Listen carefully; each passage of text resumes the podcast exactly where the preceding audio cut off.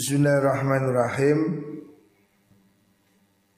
Qala Rasulullah sallallahu alaihi wasallam Man wassa'a ala iyalihi fi yaumi asyura Man utawi sapane wong iku wassa'an jembaraken sapa man Maksudnya jembaraken itu memberi kelebihan apa itu belanja. Ala iyalihi ing atase keluargane man. Siapa orang memberikan ekstra belanja. Memberi tambahan uang pada keluarga. Fi yaumi asyura ing dalam dina asyura Hari Ashura berarti bulan apa itu? Bulan bulan Muharram. Siapa orang selamatan, makanya kalau dalam tradisi Jawa selamatan. Bulan Ashura orang Jawa ini mengadakan selamatan. Memberi apa namanya? tambahan belanja keluarga. Pada hari Ashura kita ahlu sunnah wal jamaah itu dianjurkan untuk selamatan menambahi belanja keluarga. Biasanya umpamanya belanja 50 ribu hari Ashura 500 ribu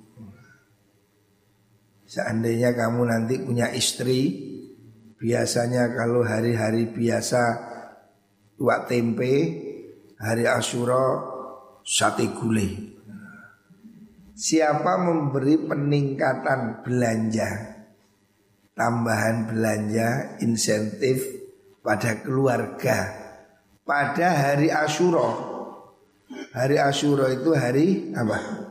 Tanggal berapa? Tanggal 10 Muharram. Siapa orang hari Asyura selamatan memberi belanja tambahan ekstra maka wasa Allahu alaihi wasa mongko jembaraken sinten Allah Gusti Allah alaihi ing man fi sanatihi ing dalam tahun man kulliha yus kabehane sana sepanjang tahun itu dia banyak rezeki. Ada terniling-ilingan ya. Disunahkan menambah belanja pada hari Ashura. Biasanya kalau tradisi di kampung di Jawa hari Ashura bikin jenang. Jenenge jenang Ashura. Jadi kita halus sunnah hari Ashura itu tidak bersedih. Berbeda dengan orang syiah. Orang syiah pada hari Ashura itu melakukan upacara kesedihan. Mereka bahkan melukai dirinya Sebagai penyesalan terhadap tragedi Karbala. Nah, Kalau di Iran mereka berpawai sambil menangis, menyakiti diri, melukai diri. Itu tidak boleh ya. Tidak boleh melukai dirinya sendiri. Justru pada hari Ashura kita umat Islam ini selamatan. Biasanya tempe sate, biasanya kangkung ganti ayam. Hendaknya pada hari Ashura ini kita menunjukkan kebahagiaan, menunjukkan rasa syukur Makanya hari Asyura itu belanjanya ditambah. Jangan keliru. Ini tradisi umat Islam. Hendaknya hari Asyura itu bersyukur. Termasuk selamatan, sodakoh. Biasanya juga menyantuni anak yatim. Ya boleh-boleh saja. Yang penting hari Asyura tambahlah kebaikan.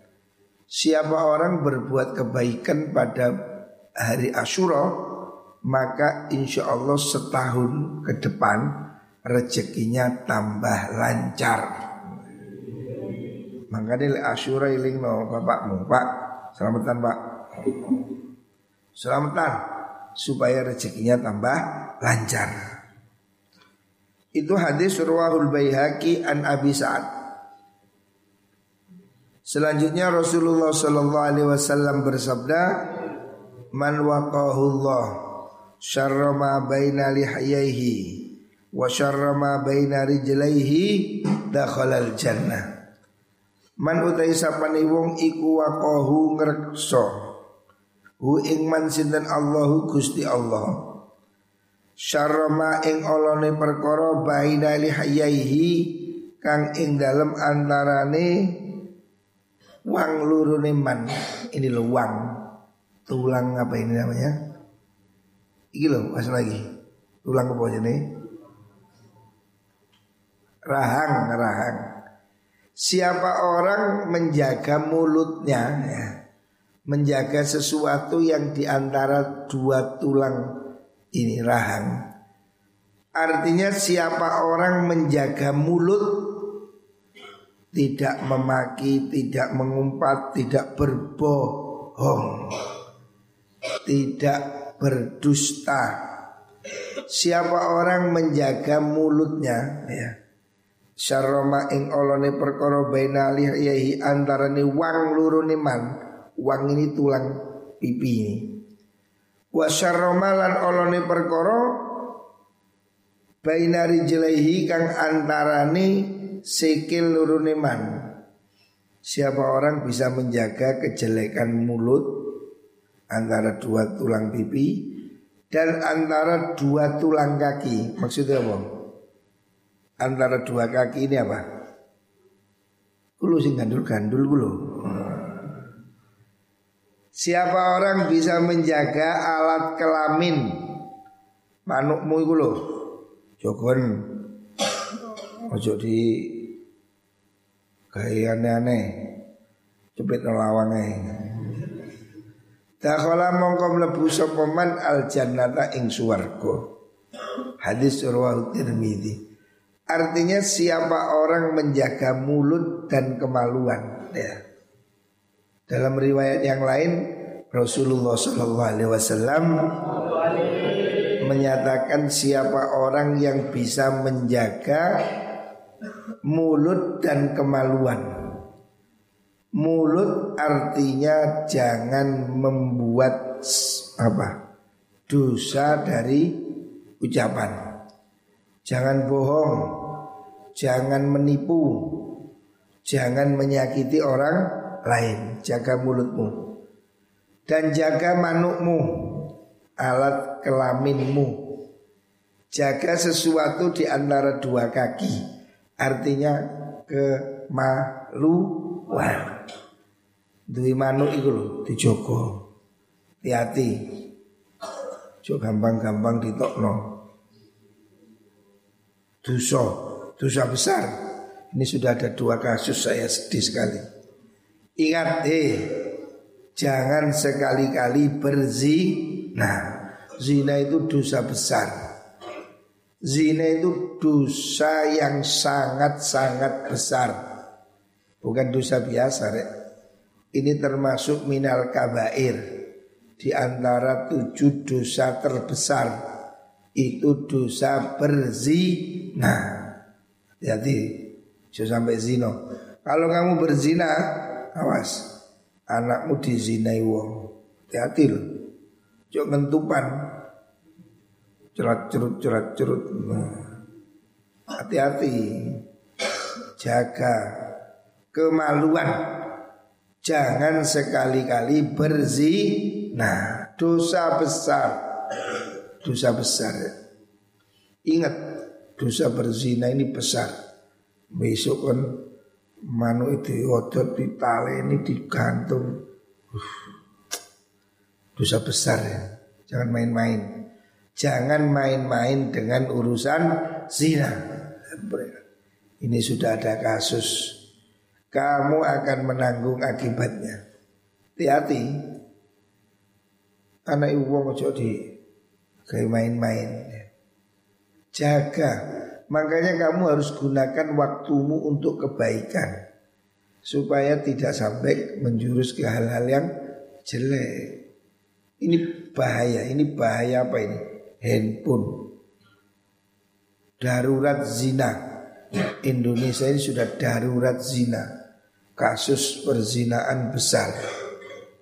Kasus yaitu antara anak sekolah sudah sangat besar. Ini sudah membahayakan. Bahkan sudah masuk ke sekolah-sekolah pesantren. Sudah ada kasus perzinaan. Dosa, kamu harus jauhi seumur hidupmu jauhi zina. Bab zina ini termasuk bagian dari dosa besar. Hati-hati loh. Jangan sampai jangan sampai hati-hati.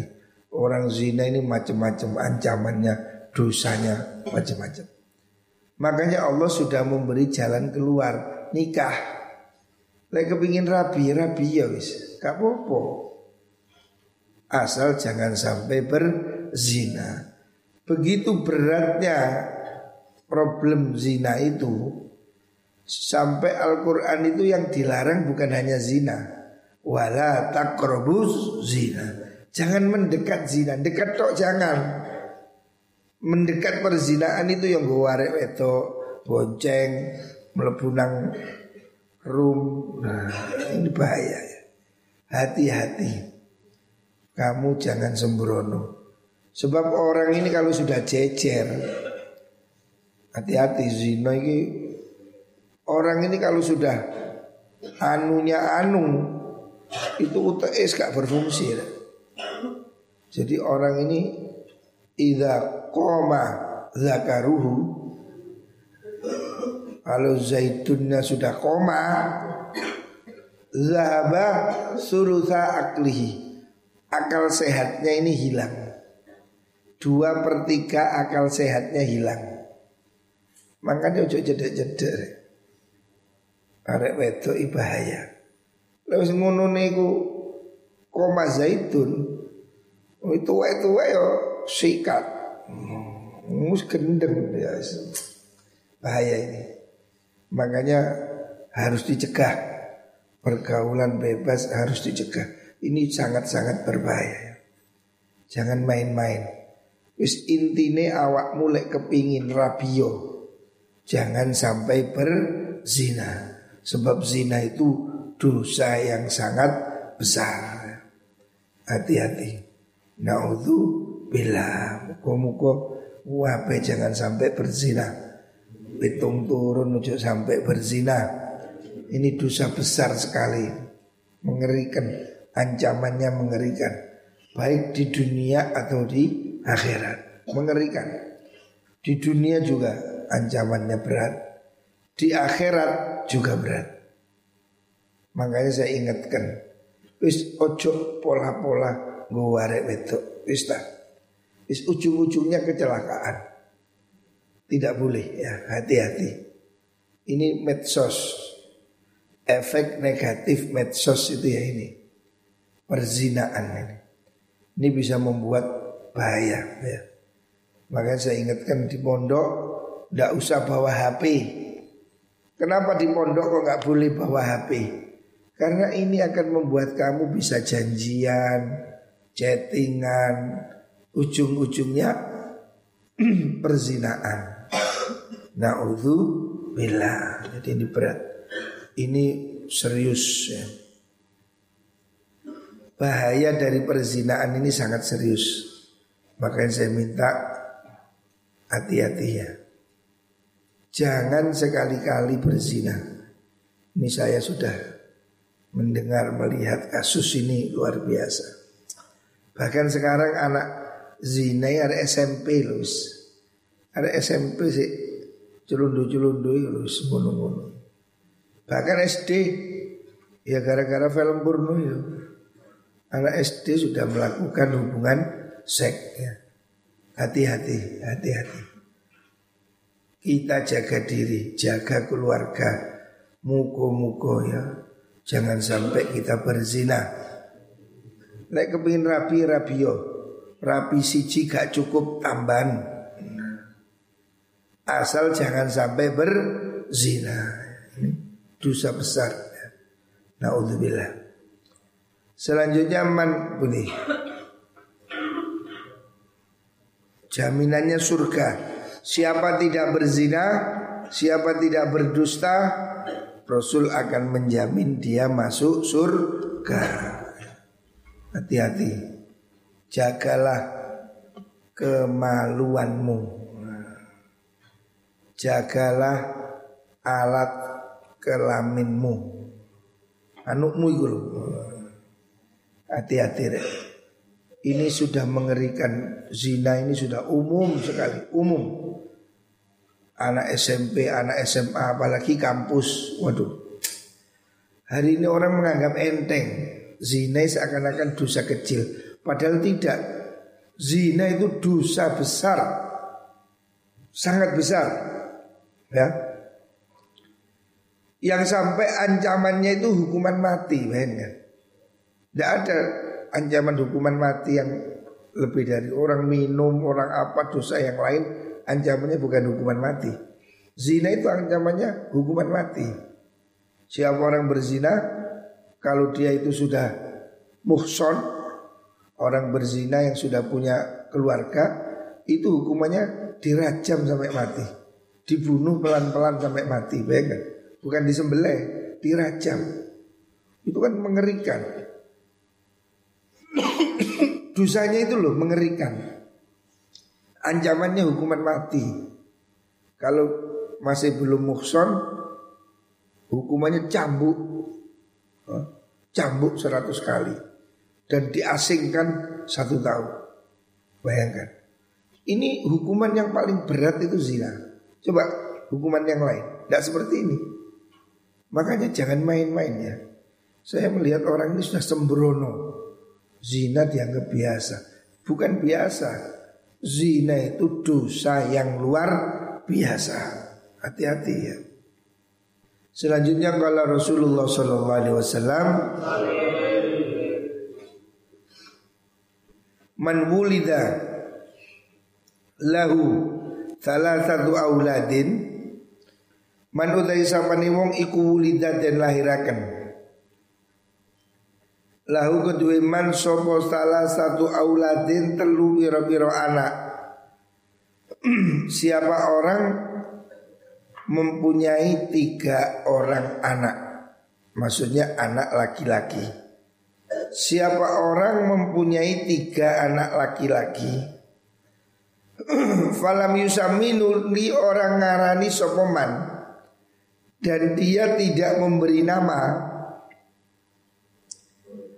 ahadahum ing salah suwijine salasa.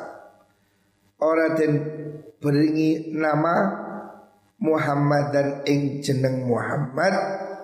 Fakut jahila mongko teman-teman bodoh sopoman Jadi ini anjuran dari Rasulullah Sallallahu Alaihi Wasallam. Kalau punya anak laki-laki Hendaknya diberi nama Muhammad Muhammad atau Ahmad? Itu nama yang bagus tabarruk dengan nama Nabi Muhammad Shallallahu Alaihi Wasallam. nama yang bagus itu Muhammad, Ahmad atau Abdul, Abdullah, Abdul Rahman, Abdul Azim, Abdul Abdul Malik, Abdul Abdul Hadi dan seterusnya. Jadi nama itu yang bagus kalau laki-laki dua. Dimulai dengan Muhammad, Ahmad atau dimulai dengan Abdul. Ya contohnya Abdurrahman, Abdullah, Abdul Qadir. Nah. Jeneng sing api rek.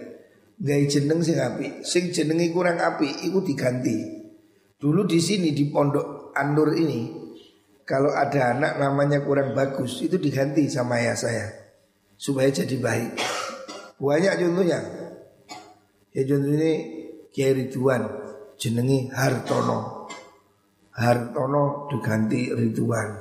Pak Muslim itu namanya Supandri diganti Imam Muslim.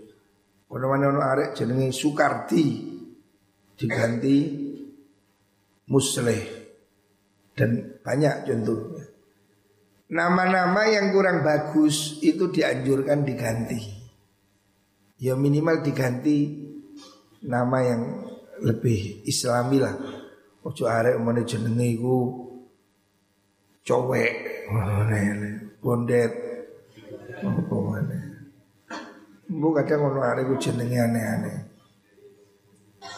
Gantian jenengmu sing kurang apik ku gantian. Minimal ditambahi Ahmad. Umpamane Ahmad Putih Santoso. Ahmad Sopo Berilah namamu itu Ahmad atau Muhammad. Atau diganti yang baik. Ganti yang baik. Biar ake arek kono Arek dono mulyo Jenenge iku aneh-aneh Hendrik Opo arek duwe so marseso Jenenge Hendrik Sok kuto Sing jenenge Arthur aneh-aneh. Wis jeneng sing bener ya Ahmad, Muhammad, Umar, Abu Bakar. Nah. Hendaknya orang ini beri nama anak yang baik. Salah satunya beri nama Ahmad atau Muhammad. Itu bagus. Muhammad. Siapa orang tidak memberi anak namanya Ahmad atau Muhammad Padahal dia punya tiga anak laki-laki Semuanya tidak ada Ahmad dan Muhammad Fakot jahilah Orang itu bodoh Tidak ngerti keistimewaan nama Nabi Muhammad Sebab Muhammad ini istimewa rek. Muhammad itu nama kekasih Allah Dengan diberi nama Muhammad kita berharap dia itu menjadi baik seperti kanjeng Nabi. Makanya dianjurkan kalau punya anak beri nama Muhammad atau Ahmad. Anak saya semuanya namanya Ahmad atau Muhammad. Muhammad Tolha, Ahmad Fatih, Muhammad Hasan. Beri nama Ahmad atau Muhammad. Ini tabarruk ya. Harapannya semoga anak itu baik seperti kanjeng Nabi Muhammad Dan harapannya mugo-mugo angsal syafaati kanjeng Nabi Muhammad Makanya jenengmu tambah ono Jeneng sing rotok aneh-aneh Siapa? Kalau sing jenengi Siapa? Yang jenengi kurang sipil Mau narik jenengi seger es teh. Ya minimal tambahilah Muhammad Seger. Jeneng ki ono Muhammad atau Ahmad. Dan ono arek jenenge utang. Oh jeneng kok utang ya. Ono iku rek. Dan tokoh tak kira iku lho siapa sih jenenge utang. Profesor Profesor Utang. Loh. Oh, sih? Kok jenenge utang? Tak kira itu kurang ka. Utang.